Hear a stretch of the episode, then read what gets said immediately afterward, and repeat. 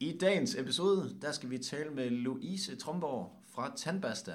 Det lykkedes os at, øh, at få hende med, og øh, den søde pige fra Herning, hun er 23 år. Hun har startet en, øh, en virksomhed kaldet Tandbasta, som sælger bambustandbørster på abonnement. Og hun startede faktisk virksomheden med den tanke, at hun bare ville gøre en forskel. Så derfor så har vi valgt at, at besøge hende i det her afsnit, og høre, hvad hun har at, at fortælle om sig selv og virksomheden. Hej og velkommen til den anden episode af Iværksæt med Omtanke. I dag sidder vi med Louise fra, øhm, fra Tandbasta. Dejligt at være her. Og i dag, øh, Louise, der skal vi jo lige høre lidt om altså sådan hele, hele vejen rundt omkring din virksomhed. Hvordan du startede, og øh, ja, som og sagt. Og nedturene, ja. Ja, ja. Og hvis der nu har været nogle nedture. Mm. Men øh, lad os lige tage den sådan helt fra, helt fra scratch. Kan du ja. ikke bare lige sådan hurtigt lige fortælle, øh, hvem du er og hvad din baggrund er? Sådan lige Jeg vil kort. prøve at gøre det kort. Super. Jo, øhm, jamen jeg startede jo Tandbaster op i en virksomhedsgruppe, som vi kaldte det. Det er også det, man kender som studiegruppe under uddannelsen på Erhvervsakademiet, hvor specialet var iværksætteri. Så det var egentlig med fire andre, at vi fandt frem til den her idé med, med at sælge bæredygtige bambustandbørster. Vi havde jo nogle forskellige inputs. Det var især min gode kammerat Mark og jeg, som fandt på ideen med, at han ville gerne sælge noget på abonnementsløsning, og jeg vil gerne sælge noget, der gav mening og ligesom gjorde en forskel, og især for, for vores kære lille planet, fordi det var meget op med, øh, hvor meget vi især har af plastikforurening. Og så fandt vi jo så ud af, at øh, bambus er det mest bæredygtige alternativ, hvis man skal lave noget, og der kom der så, at det var bambus tandbørster. Og så er det så i samarbejde med tandlæger, der har været med til at designe de her tandbørster, de støttede også op om det her med, at det var på abonnement, fordi der er rigtig, rigtig mange, der glemmer at skifte deres tandbørste, når det er tid. Så tandbørsterne kommer jo i postkassen hver anden måned, så ved kunderne, hvornår de skal skifte den gamle ud. Hvornår har du sidst skiftet din ud, Niels? Ja, det vil jeg slet ikke lige sige her på podcast. Nej, nej. jeg ved det faktisk ikke. Nej, det er, faktisk, det er jo lidt skræmmende. Det er jo nemlig lidt skræmmende. Louise, du fortalte her i starten, inden vi gik i gang. Hvor lang tid mm. var det, man øh, har en tandbørste, cirka? Altså, øh, 94 procent skiftede den efter 6 måneder, eller sjældnere. Det var mellem 6 til 12 måneder, folk skiftede. Og oh. det, er, der er sindssygt mange bakterier ude på badeværelset, og det er sindssygt usundt for mundhygiejne. De skal jo skiftes efter 8 uger. Mm. Så, så 8 uger? Det er ikke så godt, Niels. Nej, det er det. Så og det, det, det, du siger, der hvor du laver en forandring med din virksomhed, det er både i forhold til hygiejne mm. for ens egen mund, men også i forhold til altså, bæredygtighed, at man ja. ikke smider så meget plastik ud. Ja, og det er også det, jeg har målgruppe efter. Der er nogen, der er kunder, fordi de går op i, øh, i bæredygtighedsaspektet, og så er der nogen, der er kunder, fordi at øh, de går op i, at vi ligesom optimerer mundhygiejnen. Så der er to i en ja. på motivationen. Yes, det er, det er dejligt. Men i forhold til din for, forretning, mm-hmm. føler du, at der er sket en stor forandring i forhold til, da du startede, og også i forhold til nu? Altså personligt eller virksomhedsmæssigt, eller hvad tænker du? Jeg synes godt, du kan starte med at snakke om øh, virksomhed, og så slutte af med personligt. Ja. Øh, altså, øh, virksomheden er jo heldigvis blevet taget rigtig godt imod, og øh, det er største del af dem, der er kunder, det er familier, og der er meget sådan personlig kontakt med de her familier, og jeg inddrager kunderne meget. Det har taget en drejning. Det var ikke noget, der var planlagt i starten, men jeg har fundet ud af, at det fungerer rigtig godt for tandbaster og inddrage kunderne i, hvis der for eksempel skal sortimentsudvides. Så det er kunderne, der har været med til at bestemme, at der snart for eksempel kommer som nogle tandbørsteholder og miljøvenlige vatrundeller og sådan noget. Så jeg har et tæt samarbejde med, med kunderne, og det er egentlig den største forandring, der har været i forhold til, hvis man ser på, hvordan jeg egentlig havde tænkt, at tandbørster skulle, skulle tage sig ud. Jeg har hørt, øh, nu har jeg hørt en masse podcast, mm. og jeg har hørt mange af, hvad skal man sige, af dem, som er lykkedes, de siger også, at det er meget mere at lytte til kunderne, mm frem for hvad du egentlig selv tænker, fordi man kan have utrolig mange tanker om, ja. hvad der er rigtigt og forkert, men ja. det er jo fuldstændig lige meget, hvis, hvis det er det, kunderne ikke vil have. Så man kan jo tænke fra nu af til jul, mm. men den smarteste måde er egentlig at, at høre dem, der faktisk ja. altså, bruger produktet, hvad de vil have. Ja, præcis. Og så er man sikker på, at der i hvert fald er en procent, der faktisk gider at mm. købe produktet, altså at interessere sig for at have sådan et produkt liggende derhjemme. Ja, helt bestemt. Man kan sige, altså nu er det kun, nu er jeg alene i tandbastegruppen, jeg var med, kørte det som skoleprojekt, men den tandbørste, der eksisterede øh, på skolebænken og i forhold til den tandbørste, der er nu, er slet ikke den samme virksomhed. Altså, så der er sket så mange forskellige ændringer. Vi troede for eksempel også, at målgruppen ville være 18-22-årige unge piger, som gik op i, at det var æstetisk flot ude på badeværelset og, og lidt designagtigt. Øhm, og det er jo også, nu er det jo familier, Det er sjovt, hvordan man kan tage der er fejl. den største, Ja, det er det. Ja, der er den Det er det, største tage målgruppe. fejl. Så det er ekstremt vigtigt at, at inddrage kunderne i, i beslutningerne, synes jeg i hvert fald. Det har fungeret rigtig godt. Hvordan når du ud til dine kunder? Jeg tænker sådan, øh, ja, hvordan får du fat i her fra Danmark? Det er på de sociale medier, Okay. at det kører, at vi snakker sammen og skriver sammen, og det er egentlig der, at, at kontaktpoint er. Det er især på Instagram, men også Facebook er også ved at være lidt mere aktiv nu. Okay. Ja. Ja, for jeg kunne da forestille mig, at på Facebook, du er lidt mere ramt altså forældrene, forældrene til de her virks- ja. eller til de her familier. Ja, Ej, men det er faktisk på Instagram. Møderne er også på Instagram. Det er de jo. Ja, og de følger med, og især når der er konkurrencer. Ja, det er Så er det. møderne op på så, så, så, er de klar. Ja, Men det er det. så det, det er der, og det er også der, at øh, jeg deler jo stories og sådan noget, og, og de tagger tandbasta, det er også inde på Instagram. Nej, jo, på Instagram. Så det er der, det er mest aktivt. Har du sådan en, øh, en snorlig plan for de næste fire måneder i forhold til, hvordan du markedsfører dig, eller er det sådan meget ad hoc? Du gør sådan lige, hvad du føler. Ja, jeg tror, det er blevet meget ad hoc. Det okay. der, det kørte jeg meget i starten med, havde planlagt posts, og hvor tit og hvor ofte, og hvad der skulle op. Men øh, det ændrer sig jo meget også med kundernes feedback, tager jeg så ind, og så kører jeg det, og nu kommer der også en ny farve på tandbørsterne, så skal der være plads til, at det så også det, der kommer ud. Så, så det er meget ad hoc-agtigt.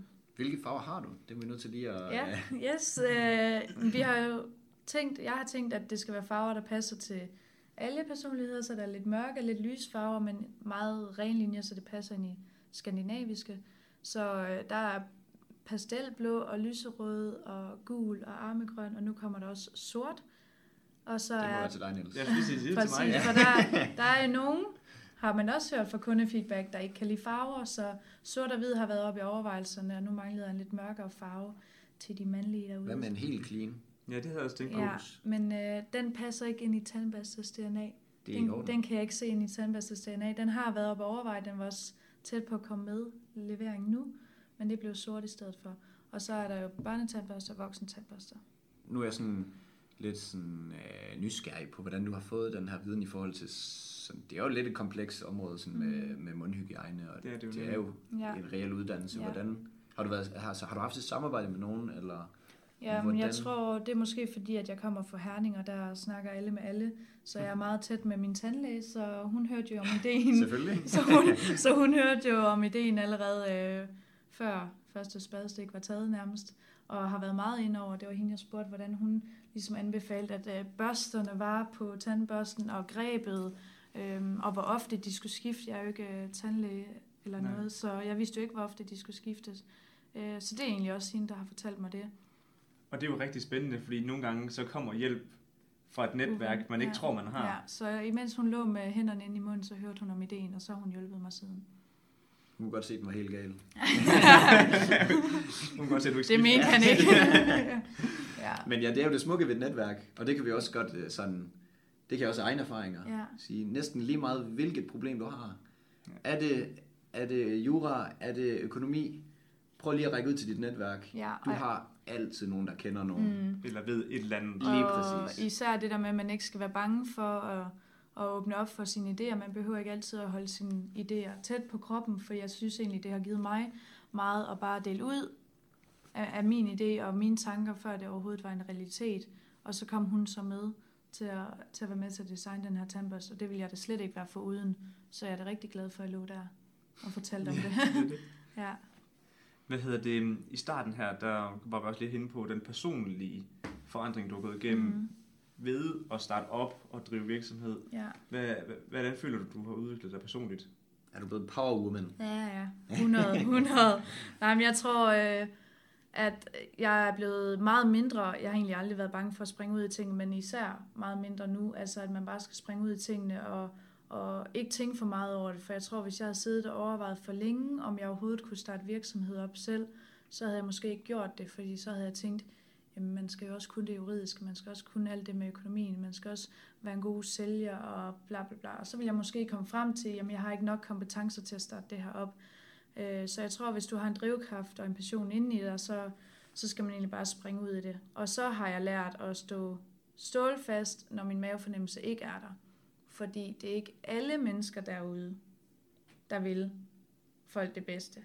Og der er mange, der er pengefixeret og, og kan sælge dig ting, altså og snyde den vej igennem. Så jeg tror bare, det er vigtigt at have, have mavefornemmelsen med, øhm, og have alting på skrift.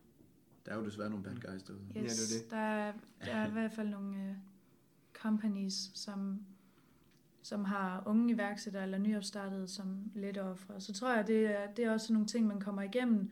Og det var jo, det har jo også, der har jo selvfølgelig været bump på vejen, og nogle mavepuster, og nogle ting, man har taget med, som, som jo klart har styrket. Og det er jo ikke, altså det er jo lidt klichéagtigt, men det er jo ikke løgn, når man siger, at, at, at man kommer stærkere ud på den anden side, når man oplever sådan noget. Nej, det er præcis, så du vil nemlig ikke have været for uden de oplevelser Nej, nej, og de altså, mavepuster, selvom nej. det måske ikke ondt lige i situationen. Ja, men det, det har jeg også øh, snakket med dig om, Mads, det der med, at, at jeg kan ikke bruge til noget, folk de for eksempel har, når man har delt de her oplevelser med, at man for eksempel er blevet snydt for en masse penge, uden at få noget ud af det, at de så har med lidenhed, fordi det er egentlig noget, der har gjort mig meget stærkere nu, og har været meget mere øh, kredsen med, hvem jeg får ind og hjælpe, og sådan noget. Så det, det er kæmpe styrke at have med. Og man lærer vel meget af sig selv. Ja, og få testet grænserne. ja helt vildt.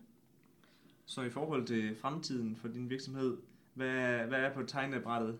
Nu skal vi, jeg siger vi, nu det er jo kun jeg og jeg, vi skal udvide sortimentet øh, med nye bæredygtige produkter til hjemmet generelt. Øh, zero waste på badeværelser er egentlig næste tema, så at vi starter der med at skifte det ud. Øh, og så, det tror jeg, det er det næste, der er. Så du har lagt meget dit fokus på, på bæredygtighed. badeværelset? Ja, ja, men især bæredygtighed, men jeg tror, vi starter på badeværelset nu. Jeg har jo også en drøm om at få, få en, øh, en tandpasta ind uden mikroplastik i. Men det, det er længere. Er der plastik i Længere. en tandpasta? Ja. Så jeg står hver eneste aften med Remas den bedste og Ja. skubber mine Ja. tænder i Ja, ja, ja. i Ja, øh, er plastik. Yes. Super, det er Ja. godt at høre.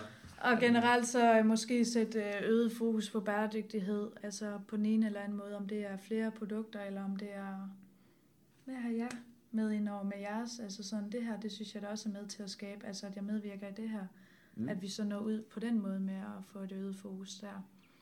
Det er altid sjovt at høre en, øh, en historie, også af nogen, som ikke er så langt i processen endnu. Mm. Fordi der er jo mange overvejelser, som man... Altså, nu sidder du jo mutters alene i båden og roer, Ja.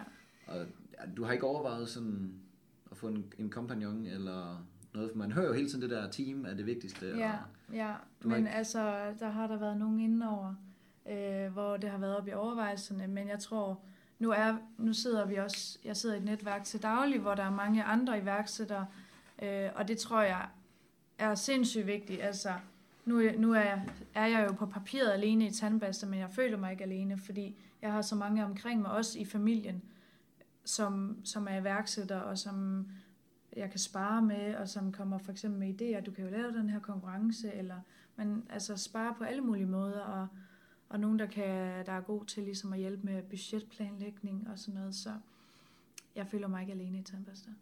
Jeg føler, at der, vi sidder mange i den båd. Perfekt. Perfekt, ja. Ja. Så, så til en slutter, hvad, hvad er dit bedste råd til unge iværksættere eller grønne iværksættere, som skal, gerne, skal, gerne vil starte?